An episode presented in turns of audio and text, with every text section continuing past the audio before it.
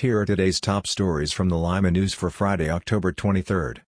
Putnam County reached a new milestone Thursday as the rate of new COVID-19 cases is now five and a half times higher than the Centers for Disease Control and Prevention's threshold for high-incidence counties, reaching 549 new cases per 100,000 people identified in the last two weeks. Putnam, Auglaize, Mercer and Allen counties are now the epicenter of Ohio's latest surge.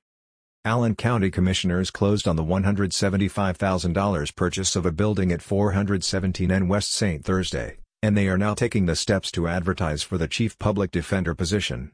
Joe Patton, president of the county's Public Defenders Commission, said after the county hires the public defender, subsequent roles will be defined and hired to fill out the remaining office.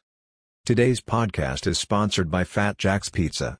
Fat Jack's Pizza dining rooms are now open at two locations, on Spencerville Road and on West Street in Lima, and carry out only at the Findlay Road location.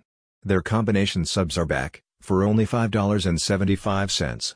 Fat Jack's, celebrating 45 years as Limaland's favorite pizza. Toby Drew and his bride-to-be Mike are causing a stir in Putnam County, renovating a former church to play up their interest in Gothic and the macabre. There are also concerns about a planned Halloween wedding that will be filmed to appear on streaming services. Putnam County voters have a number of local levies also on the ballot this year. Usually used to pay for improvements on local infrastructure, such as roads and bridges, or to fund small rural fire departments, local governments rely on levies to keep their public services from drying up. Learn more about these stories and more in the Lima News and online at limaohio.com.